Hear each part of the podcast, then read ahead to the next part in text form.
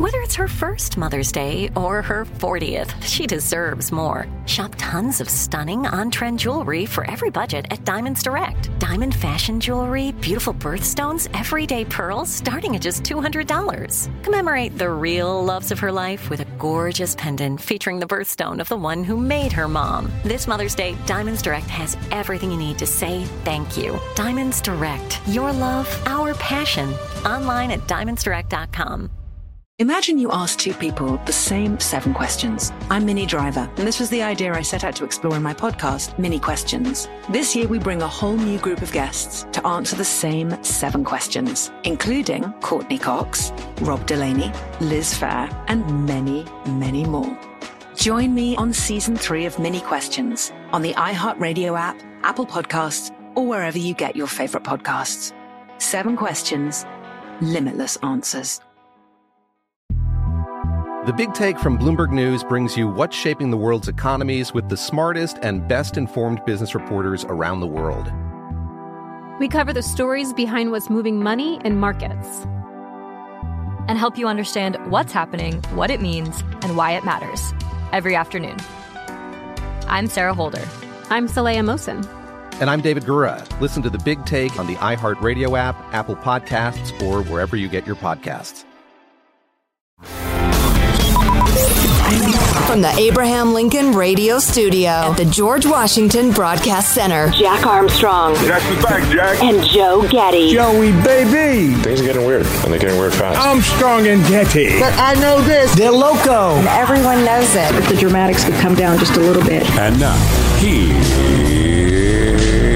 Armstrong and Getty a two-parter on 60 Minutes, which they rarely do. The first segment and second segment were both about how ready is our Navy to go up against China if they invade Taiwan. And I mean, it was not hinting at it. I mean, it was just laid out. This is what's going to happen. They're going to try to take Taiwan. We're going to stop them, and it's going to be a Navy battle. Who wins? That's what the story was. Isn't that the way you took it? Well, right. And here are the missiles they will shoot at our aircraft carriers. It will kill many guys and wreck many planes. What are we going to do about it? What will we shoot back at them? Right. Yeah, that was pretty pointed. It was serious. Makes you just realize, man, this is wee. I also saw thought, and we got uh, more clips from uh, 60 Minutes to play here in the next couple of seconds. For some reason, they did this thing with the map where they showed the, the way that the world looks at the map and the way that China looks at the map. Did you see that yeah. part? I thought that, I did. I thought that was great. That really made an impression on me. Well, yeah, especially it hadn't occurred to me that there is a fence of U.S. allies not between China and the open sea. Yeah, not by accident. Right, Japan, uh, Taiwan, and the Philippines form, uh, in in essence, a a giant fence across the Pacific that kind of pens China in. Right, where half of the world's trade goes through. If China can take that part of the sea and like basically be in a you know like a mob boss, oh yeah, your ships can go through, but you're going to have to pay us this much, or these ships can go through, but those can't. You know, they right. could really control the world economy. Um, what we're trying to do is just keep the lanes open so everybody gets to go wherever they want. Uh, but them taking Taiwan would really, uh, you know, open up a hole in that fence that has been created by us and the rest of the world to keep China from being able to dictate the terms of half the world's trade. Also, I am for Guam becoming a state tomorrow. Where do I vote? Because that made yeah, a pretty big you. impression on me too. If Guam's a state, their things look a lot different, don't you think? How so? uh, in terms of, yeah, you can't be getting this jumpy this close to the United States. I mean, we can flat out say the United States if Guam's yeah. a state. Yeah, yeah, interesting. I hadn't thought about that much. Yeah, Guam needs to become a state tomorrow. Where do I vote? I'm going to get a little Guam flag. And... Guam is in the way Western Pacific. If you're not familiar yeah, with the geography, exactly. Well, it's it's not. Well, it's it's already an American whatever it is. They vote, don't they? It's a territory protectorate. We got a giant uh, naval base there. Yeah, I know that because that was the argument that that commander of the Pacific Fleet made.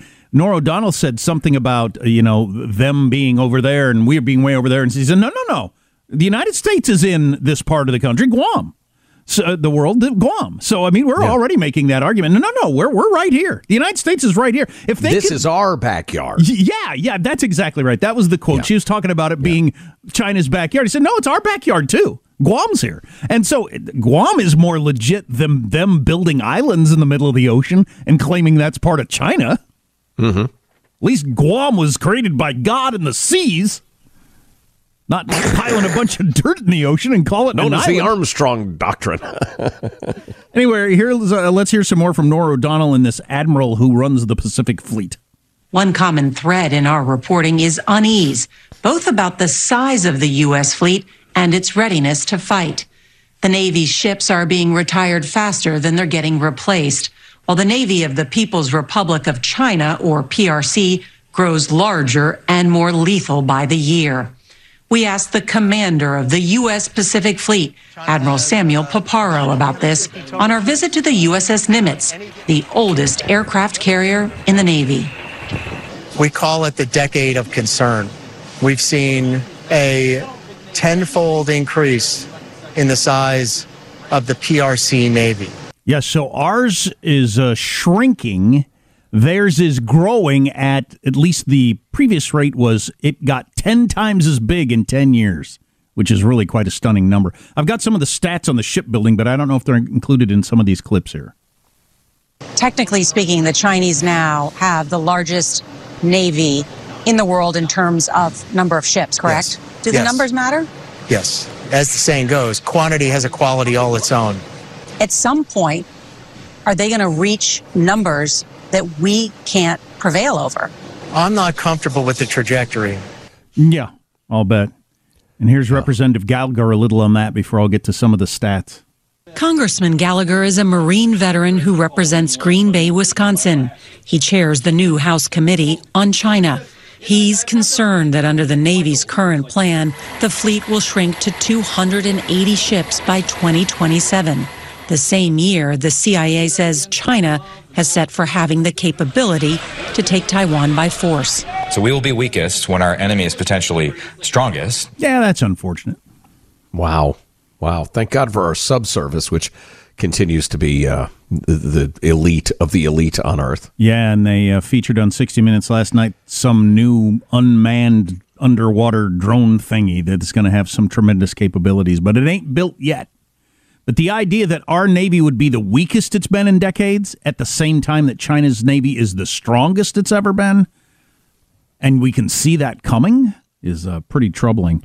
So China has 19 major shipyards, one of which has more production capacity than all of the United States shipyards combined. So Holy they have 19, cow. and one of them is so big it's bigger than all of ours combined.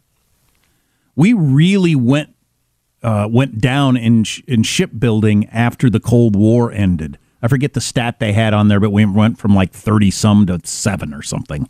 Uh, uh, it was uh, it was dramatic. Um, China is outbuilding many of the Western navies combined. And then this guy they had on 60 Minutes last night, who is uh, with the Center for Strategic and Budgetary Assessments, says by investing heavily in defense industrial infrastructure, China's Navy now builds warships much more quickly quickly than the United States. So unless we build uh, increase our shipbuilding capacity, we can't catch up because they're building them as fast as they can. We they will continue to get further ahead of us. Yeah, yeah, we're behind and falling further behind. Yeah, which is pretty troubling. Well, and it's, uh, you know, just to throw in a note of cynicism, so many decisions about which weapon systems are built and when have to do with uh, who's a powerful congressman and who lobbies whom most successfully. Never mind the geopolitical realities of the thing. It's a money deal. Boy, some of the some of the stuff where they were talking about China sinking a couple of our carriers, and then the the the guy on, uh, with the Navy pointing out that there are five thousand people on this carrier. You yeah. know, they didn't take go to that next sentence where you would say so five thousand people would die in one shot, but that's clearly what would happen. So that piece on 60 Minutes last night was a was a serious uh, portion of journalism that they had, as she mentioned, been working on for many many months, and uh, and I noticed from the chatter on Twitter among your big thinkers that it it it made a it you know it left a mark in terms of the conversation about our readiness to go up against China and the likelihood of it and all that sort of stuff. It's it's it's for real. The two the the two most powerful countries in the world are on a you know, they're on train tracks headed toward each other unless something happens. There is going to be a collision. But so this was not from the 60 Minutes piece last night. Uh, this was actually retweeted by Jonah Goldberg. This is from a couple of weeks ago. Testimony in Congress. The Secretary of the Navy. I can tell you that I have made climate one of my top priorities. Everywhere from Vietnam to Ghana to right there in the Caribbean, we are collaborating on projects enabling best practices to cross pollinate. I guarantee wow. you, whoever's reporting to Xi in China don't give a crap about climate change in terms of getting their Navy ready to go to war with the big Ugh. bad United States of America. It never crosses their mind. They haven't spent a second thinking about it or a penny in terms of the impact. How much time do you spend their uh, figure they're spending on their uh, transgender sailors policies as well? Now I hope China. I hope that that was just to make people happy in Congress or half the country happy or whatever that he just said that because he thought he had to politically. But if they're spending any time in the Navy, any money or time worried about this, I can tell you I've made climate one of my top priorities. One of your top priorities while our Boy, enemy I'm, is not doing it at all. I'm hoping it's what you're suggesting. He was just giving a little lip service to the lefties in Congress to get them off their back. God, I hope so too. Although there are things I see that make me wonder. I don't know. It's difficult. I I have a source near a source who knows a source has reported that when you go in front of Congress as a uh, a, a representative at a high level of the United States military, you're going to put up with some ridiculous stuff. You are going to be asked questions. You are going to be pushed in directions that you know are crazy but you get these woke Barbara Boxer back in the day or AOC type people who have no grasp of reality and or they are just virtue signaling for their uh, far left base and and they are much more interested in, in getting the political contributions or the credit for expressing their beliefs than the preparedness of the United States to defend itself. I mean, it's not even a they don't even think about that latter concern. Um, and so yes, you are ready to be asked crap, told crap, and you might be prepared to answer with some crap. And I'm hoping that's it. Yeah, me too. Because it uh, it's going to happen. The fact that we just dominated their navy a decade ago, and now they have a bigger navy than us, and it's and the gap is going to widen over the next ten years. It's super troubling. Well, Jack, I'll tell you, as a political scientist, there are real advantages to dictatorships. They're efficient. Oh, yeah. Oh, yeah. yeah. They're brutal. They're horrible. They're indefensible. They're immoral, but they are efficient in a lot of ways. They well, they are very inefficient in other ways too, as we've seen with Russia. Oh, yeah, so sure. we could hope that a lot where what we believe about China to be true, and a lot of what they believe about their own military to be true, is is you know similar to Russia. People were skimming at various levels, or or not uh, not actually meeting the uh, various standards that they that were supposed to. They were lying because that's what you do in communist countries. Yeah, I think there I could hope. be some overlap. I think it'll be a different set of problems based on what I know about the Chinese military, but um, which ain't much. Uh, but yeah, you're you're absolutely right. Speaking of giant countries, I want to talk about how many people in India still poop in a hole. It's really an interesting story. You seem slightly amused by this I, I, fecal matter. I am That's amused right. by it. Dr. Johnny Depp, who's been studying India for decades. Maybe we'll get to that later. It's just... There's nothing amusing about poor sanitation. Have you heard of cholera, sir? Cholera, ha ha ha ha ha. Please. E. coli. I don't know. It seems just so kind of quaint and charming, you know? Churning your own butter, sewing your own clothes, pooping in a hole. Eh, it's like camping. It's like camping, exactly. Yeah, in India, everybody's camping. Armstrong and Getty.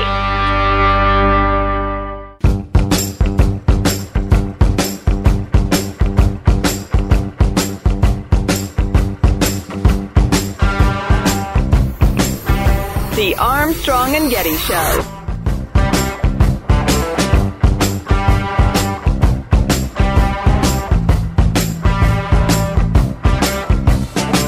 Uh, let's uh, plunge on, shall we? It's the freedom loving quote of the day. I love this one from Orwell. This is what you need to remember about the woke crowd that is trying to tear down all the institutions of this country. One does not establish a dictatorship in order to safeguard a revolution. One makes a revolution in order to establish a di- dictatorship. Mm. So true. Sure seems to happen a lot. Mailbag. If you would like to email us, please feel free. Mailbag at armstrongandgetty.com. I will tell you this, though. Here's a little hint. If you uh, disagree with something, if you're outraged even with something that one of us says on the show, if you like take an insulting tone, I just stop reading immediately. Immediately. I will never have any idea what you think. On the other hand, if you say, "Hey, I think you may have missed this one," respectively, uh, respectfully, here's why. I'll read the entire thing. It's just like what I was saying a few minutes ago about the media's treatment of Trump. If you're going to take that insulting Trump, people who are kind of on the fence, you know, I'm not sure, I'm kind of over him or whatever. No, I'm back on Trump's side. F you with your insulting tone. Yeah. Because CNN with a panel last night of a dozen people talking about idiots who still support Trump. Oh, yeah? Oh, my God. We're going to show you something real funny. Come on, you have day. just ordered me to pick a side. Right. And I don't know if you're going to like which side I'm picking. Yeah, I hear you. Uh, anyway, pledging along. Uh, thank you, writes Andrew on the left coast. I'm turning 17 today, and thus marks another full year of listening to your show every every weekday. Been privileged that you've featured me four times through mailbag. Well, five now. Uh, and it says some very nice things about uh, our show as the artificial high he uses to get through the frustrating teenage years. How about that? A 17 year old young man listening to talk radio. uh, uh. You're getting serious too young. You're going to be worn out. You'll be your your gears will be completely ground down by the time you're 35. There is that risk. Anyway, thanks for listening, my uh, my good man, and happy birthday. Oh, da da da da. Oh, hey guys, we're smoke, uh, listening to hip hop and smoking weed. No, listening no, to AM oh, talk man. radio. I've got some information on on teenagers smoking weed right now. The whole if we legalize it, will more kids smoke pot thing has been decided. Wow, I want to hear Holy that. Holy crap! Yeah, interesting. Moving along uh, on the concept of returning people's land to them, whether it sits under Dodgers Stadium or UC Berkeley or what have you. Guys, uh, the Europeans uh, followed indigenous peoples' customs. No record of Indian tribes buying other tribes' land. It was constant warfare with the stronger tribe taking the land. Comanches controlled the land between the Gulf of Mexico to the Arkansas River, chased the Apaches and Navajos to Arizona. They did not possess this land with fair and equitable negotiations in exchange of material value. blah, blah, blah. Right. Moving along, I like this. Uh, B writes, Dan Quayle for president. Quayle is only 76. Bring back the young man. Wouldn't you love to see a Quayle Harris debate? He would solidify all perceptions regarding Harris being an idiot. Dan Quayle is younger, quite a bit younger. Right. Well, that's interesting. Than, than Joe Biden. He was and, uh, uh, about the same age as Trump, right? Our 17 year old listener and other young people probably don't know. He was a vice president 35 years ago or whatever. Good God. Your inevitable, uh, we got 30 seconds Bud Light update. Ron in Tennessee has been drinking Bud Light and Budweiser for over 40 years. He said, no, I'm, I'm never boycotted anything, but I'm just going to drink Coors Light. Tastes the same. And then this story, Chicago gay bars are boycotting Anheuser-Busch for distancing themselves from Dylan Mulvaney. so Bud Light getting it from both ends, an unfortunate uh, a choice of words, probably, but, um, worst marketing decision in modern history. Oh yeah, now you can't win. Oh, that's a terrible situation to be in. Armstrong and Getty. This is the day that we say you're about to open a pit of hell. The Bobcat, take my wife. A Bobcat. Whoa, whoa, whoa! Hang on, guys. Obviously, this does not appear to be a nominal situation. Well, Lottie frickin' dog. Okay, come on. That was quite entertaining. That was really cool. It, it, it makes no sense. This country is going to be in big trouble. I'm gonna call my lawyer. Gonna. The Armstrong and Getty Show. The Big Take from Bloomberg News brings you what's shaping the world's economies with the smartest and best informed business reporters around the world. Western nations like the U.S. and Europe. Mexico will likely have its first female president. And then you have China. And help you understand what's happening, what it means, and why it matters. He'll get his yo yos to Europe in time. But the longer this drags on, the more worry he's getting. They knew that they needed to do this as fast as they possibly could to get a drug on the market. As fast as they could. I'm David Gura. I'm Sarah Holder. I'm Saleha Mohsin. We cover the stories behind what's moving money and markets.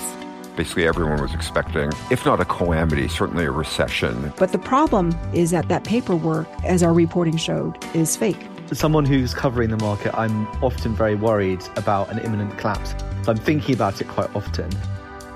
Listen to the big take on the iHeartRadio app, Apple Podcasts, or wherever you get your podcasts. I'm Saleha Mohsin, and I've covered economic policy for years and reported on how it impacts people across the United States.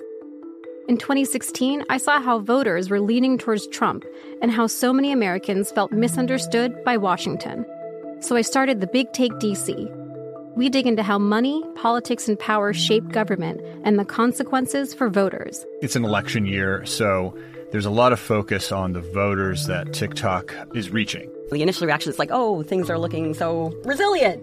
I don't want to be too pessimistic, but I just don't see the political will down in Washington right now to, to change their tune. I think the American electorate has been signaling that it expects a rematch of the 2020 election. These are unprecedented times. With new episodes every Thursday, you can listen to the Big Take DC on the iHeartRadio app, Apple Podcasts, or wherever you get your podcasts. If you love sports and true crime, then there's a new podcast from executive producer Dan Patrick and hosted by me, Jay Harris, that you won't want to miss. Playing Dirty Sports Scandals. Each week, I'm squeezing the juiciest details from some of the biggest sports scandals ever. I'm talking Marcus Dixon, Olympic gymnastics, Cain Velasquez, salacious Super Bowl level scandals. Join me on the dark side of sports by listening to Playing Dirty Sports Scandals on the iHeartRadio app, Apple Podcasts, or wherever you get your podcasts.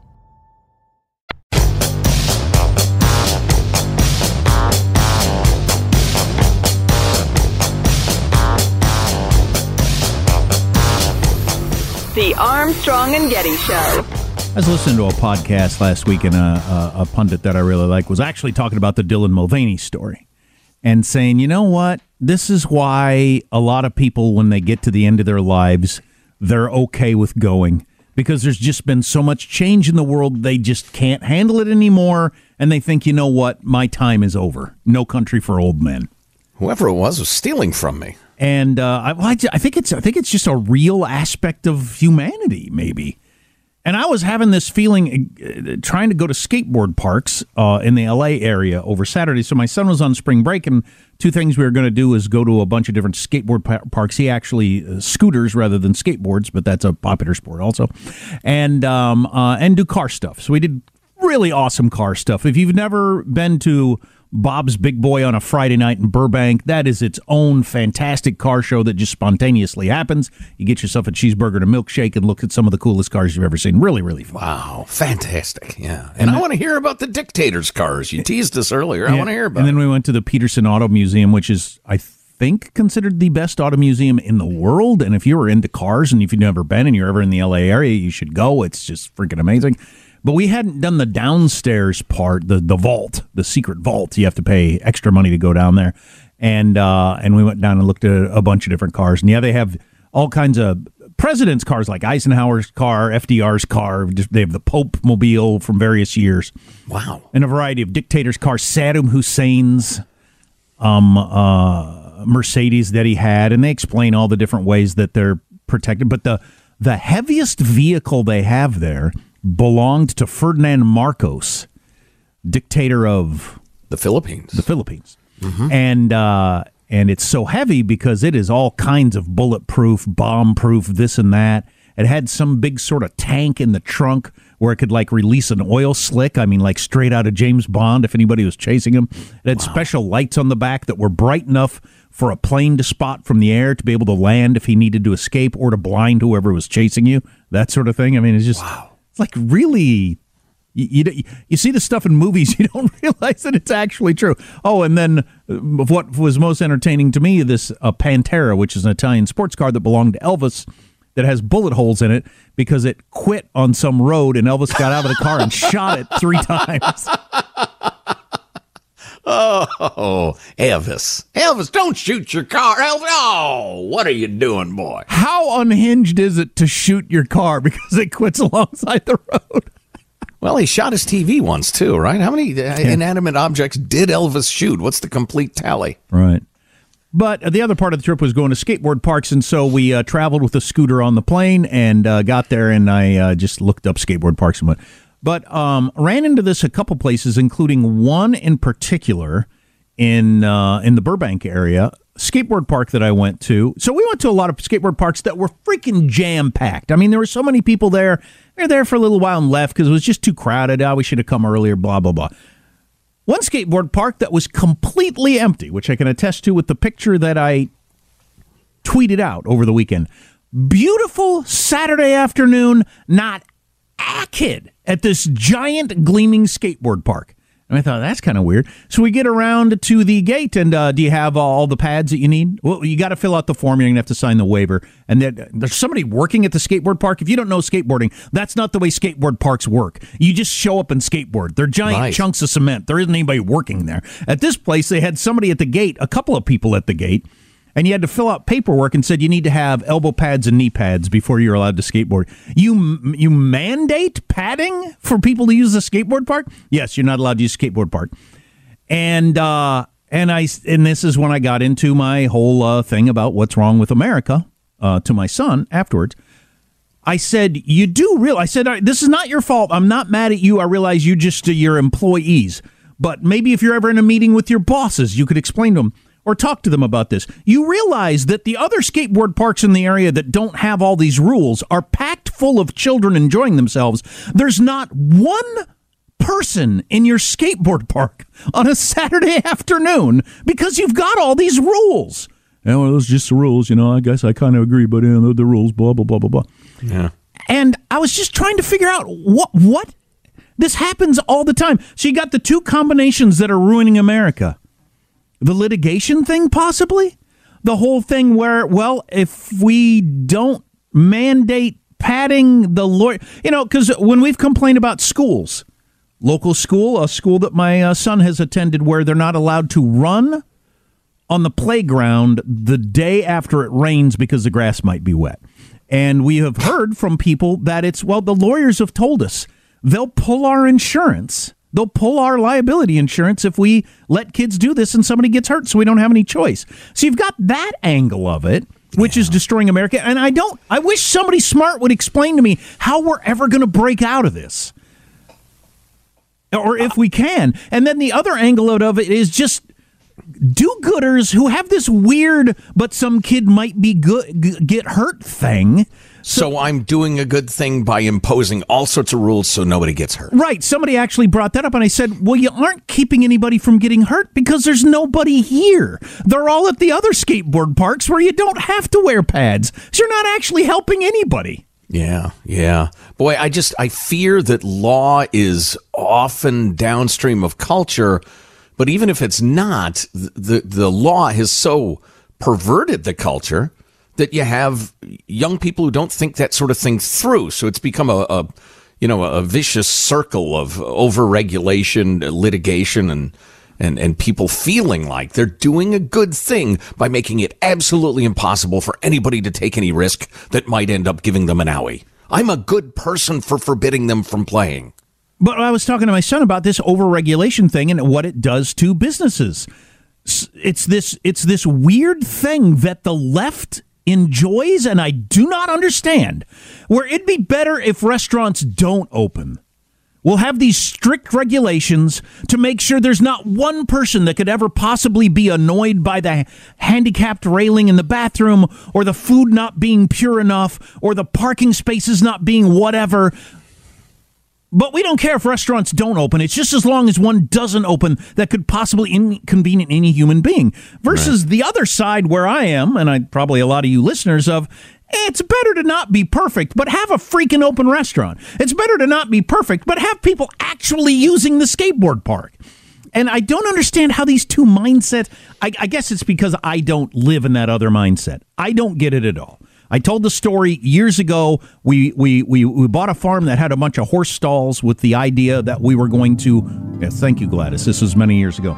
with the idea that we were going to board horses, have a little side business. This barn had all these horse stalls. It was set up for boarding horses. It'd be You've really been boring listeners for years. Why wouldn't you board horses? Or did you say, oh, bored? Yes. Sorry. Yes. So I the- apologize. Are pe- plenty of people that want a horse, but they just need some place to keep it, and you allow them to keep it there, and you feed them and everything like that, and you charge like whatever a hundred dollars a month or two fifty a month or whatever, and you make some money. Everybody's happy. But then I went in and looked into it in the particular county that I live in, and they said, "Well, do you have uh, restroom facilities?" And I said, "Well, there's kind of a restroom. Was it handicapping? No, it's not handicapping. Have you earthquake retrofitted your bill?" And so they got into all the. Have you had your water tested to make sure if somebody wants to get a drink of water that it's clean? It's clean enough for me and my kids. Well, it needs to be tested by the city and this, and just so all. And Wow. so, so what did we do? I said, "Screw it, we won't do it." So we just didn't do it. So you don't have the horse boarding or the restaurant or the skateboard park or whatever. The whole perfect be the en- being the enemy of it ever happening at all makes me insane. And is there any breaking out of that? Boy, that's a good question. It's uh, you can break out of it with your feet if you want. I've told the story of uh, my buddy who relo- relocated a successful business from California to Texas, and he went to the, the county in Texas and said, "Hey, I'm about to do this," and they said, "Go ahead." he said, "Well, don't I have to like fill out forms and pay you a fee?" And they literally said, "For what? Go ahead, it's your land." But don't you have the and that is absolutely true, but don't you have the feeling that the country is going more the direction of you can't because you'll get sued or let's let's have enough regulations that we don't ever even try this? As fast as it can. Yep. So I just wonder what we can do to possibly put the s- brakes on it. I, it. It blows my mind. Like it makes me insane. Like barking at the moon insane that other people don't look at an empty skateboard park on a Saturday afternoon and think, well, this is nuts. Well, we're keeping the kids safe. There's nobody here. And this was a huge, this is the biggest skateboard park I'd ever seen. Wow. Just cement as far as you could see and all these cool bowls and everything like that. Not one kid. Not one.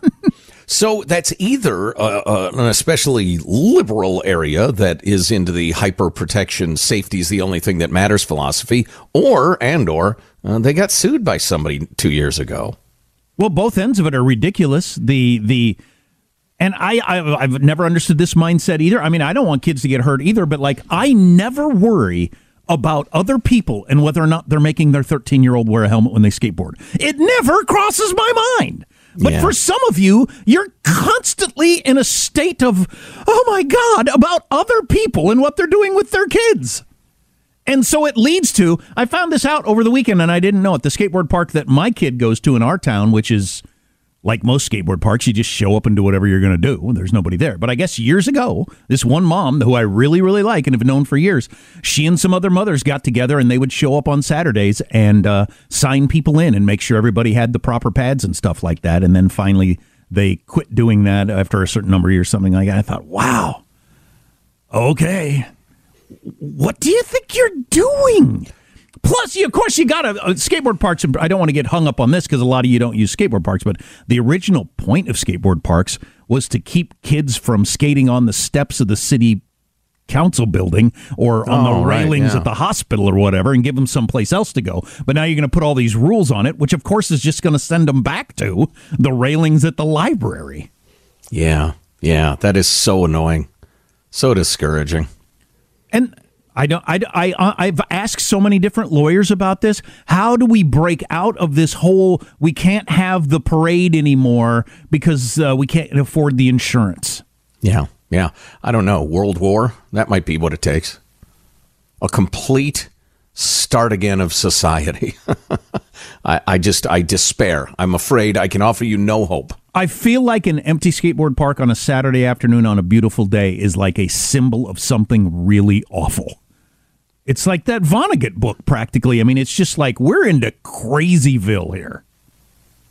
Everybody stays home in their house and doesn't do anything so that nobody gets hurt or nobody can sue anyone. Yeah. Wow. Wow. Again, I would offer you hope if I could, but um, Well, and then that gets to the whole, you know, sweet uh, embrace of death when I finally get old enough, because I will not be able to handle a world where none of these things even exist. And as I always point out, where there's nobody around to remember that it didn't used to be like this. Well, and nobody around to pitch the idea that, and I'm not, uh, oh man, look at the time. Uh, I'm not going to open up some sort of tequila and chainsaw playground for children um, or anything like that. But uh, I, I got fun. hurt. I got hurt all the time as a kid, and it, it taught me about risk and you know what things I was good at, what I wasn't. I'm not in favor of little kids being seriously injured, but uh, it's fine. It's fine. You say ouch and you learn something. Right. Armstrong and Getty. The Big Take from Bloomberg News brings you what's shaping the world's economies with the smartest and best informed business reporters around the world. Western nations like the US and Europe. Mexico will likely have its first female president. And then you have China. And help you understand what's happening, what it means, and why it matters. He'll get his yo-yos to Europe in time. But the longer this drags on, the more worry he's getting. They knew that they needed to do this as fast as they possibly could to get a drug on the market as fast as they could. I'm David Gura. I'm Sarah Holder. I'm Saleha Mohsin. We cover the stories behind what's moving money and markets. Basically, everyone was expecting, if not a calamity, certainly a recession. But the problem is that that paperwork, as our reporting showed, is fake. As someone who's covering the market, I'm often very worried about an imminent collapse. So I'm thinking about it quite often. Listen to the Big Take on the iHeartRadio app, Apple Podcasts, or wherever you get your podcasts. I'm Saleha Mohsin, and I've covered economic policy for years and reported on how it impacts people across the United States. In 2016, I saw how voters were leaning towards Trump and how so many Americans felt misunderstood by Washington. So I started the Big Take DC.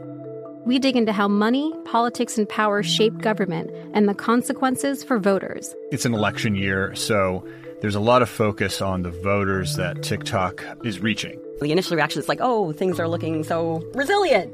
I don't want to be too pessimistic, but I just don't see the political will down in Washington right now to, to change their tune.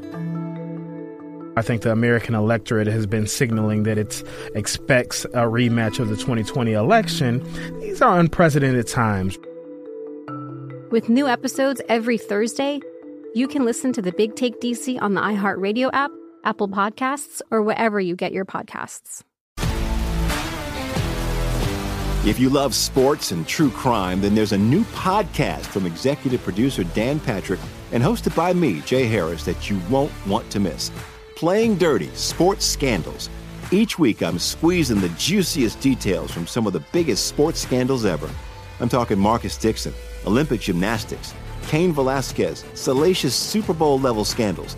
Join me on the dark side of sports by listening to Playing Dirty Sports Scandals on the iHeartRadio app, Apple Podcasts, or wherever you get your podcasts.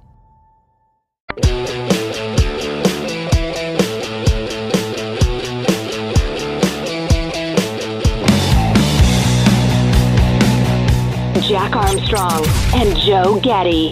The Armstrong and Getty Show. This headline from the geniuses at the Babylon Bee.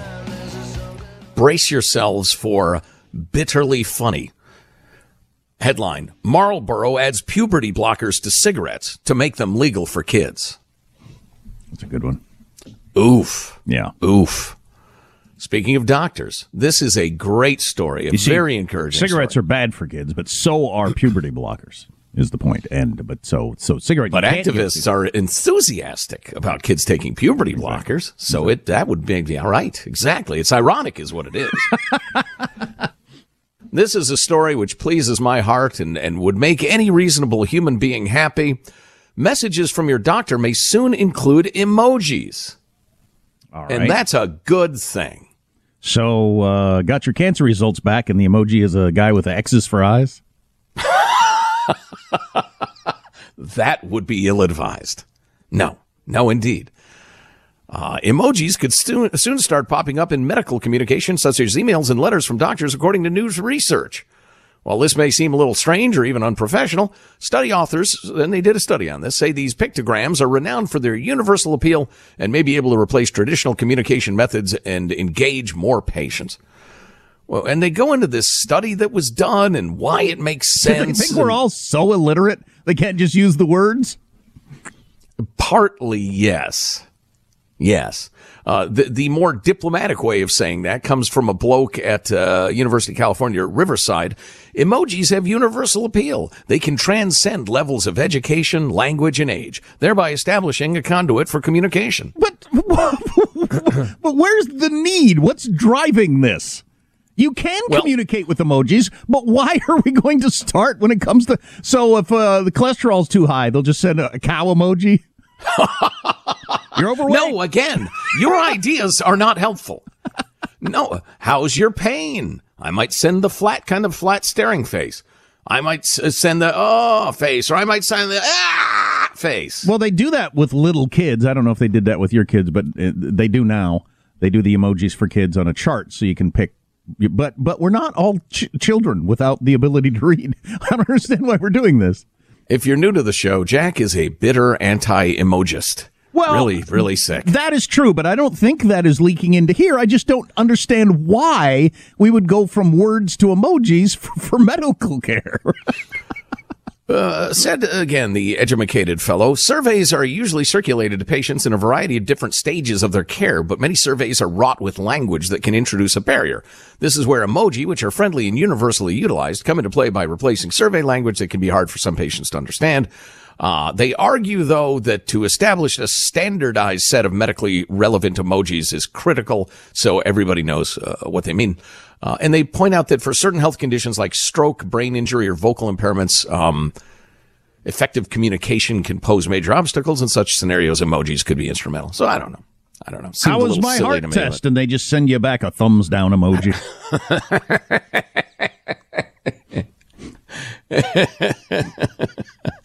How long do I have to live? And they just have the skull. oh man! Oof! Oh man! Th- thanks for telling me straight, Don. that is horrible. I uh, was having a conversation with my daughter, who's in for a visit. And is she a hot she, Cheeto girl? Pardon me. Is she a hot Cheeto girl? I just became is, aware of hot Cheeto girls. Is that like a strip club or something? No, she's a soon to be a law student. Well, I don't think that's got anything to do with it. What's a hot Cheeto? Girl? I'm not exactly sure. I just heard a big feature on NPR about it. Wow. Stems from her. some movie or something like that, but I guess it's a thing, being a hot Cheeto girl. Wow. Okay. It's a certain uh, like uh, lifestyle or way to dress or act or something like that. So I doubt it is my answer. I doubt it. But um, we are having a conversation about uh, education and that sort of thing, and she remarked that of five friends from college who got into education um, as teachers, four of the five got out in the first two years. Already? Several of them in the first year. Wow. They said schools are insane. I'm not doing this for a living. I'm going to find another way to make a living, having spent, you know, their college careers getting uh, educated on education. Yeah, well, if you uh, if you got into that profession thinking I'm going to teach that kid that struggles with reading how to read and all the enjoyment that would come with that, and then you sit in a classroom like a, a friend of mine, his wife is a high school teacher, and realize that kids can just say "shut up" during your lecture about whatever. Get mm-hmm. up, look, stare at their phones, then get up and walk out if they want to, and there's nothing you can do about it. That's right. You could have a little restorative justice meeting at some point, but that you would, can't suspend them, can't punish them. That would be depressing. Yeah. That would be very depressing. And then the uh, the school uh, principal forces you to teach the little girls that they're probably little boys if they're uncomfortable with puberty. Right. Poop emoji. That's what I'm saying. Anyway, Hey, amen to that, brother. Uh, Fecal matter. Right, Johnny, we all know what that emoji is. Although, remember, a few months ago, there's some article, New York Times, whatever it was, um, that uh, Generation Z uses emojis completely different. The thumbs down means thumbs up, and a smile means I'm angry, and the poop emoji means that's the S. And, you know, just, all right, all right. You know what, young people? Get in Good line. Luck. It's our world. We own it. I can show you the paperwork. Stop innovating. Stop having fun and toe the line. Hey, young people, enjoy your tax rate for the bills that we ran up, huh? Armstrong and Getty. Life's better with American Family Insurance Because our home policies help protect your dreams and come with peace of mind.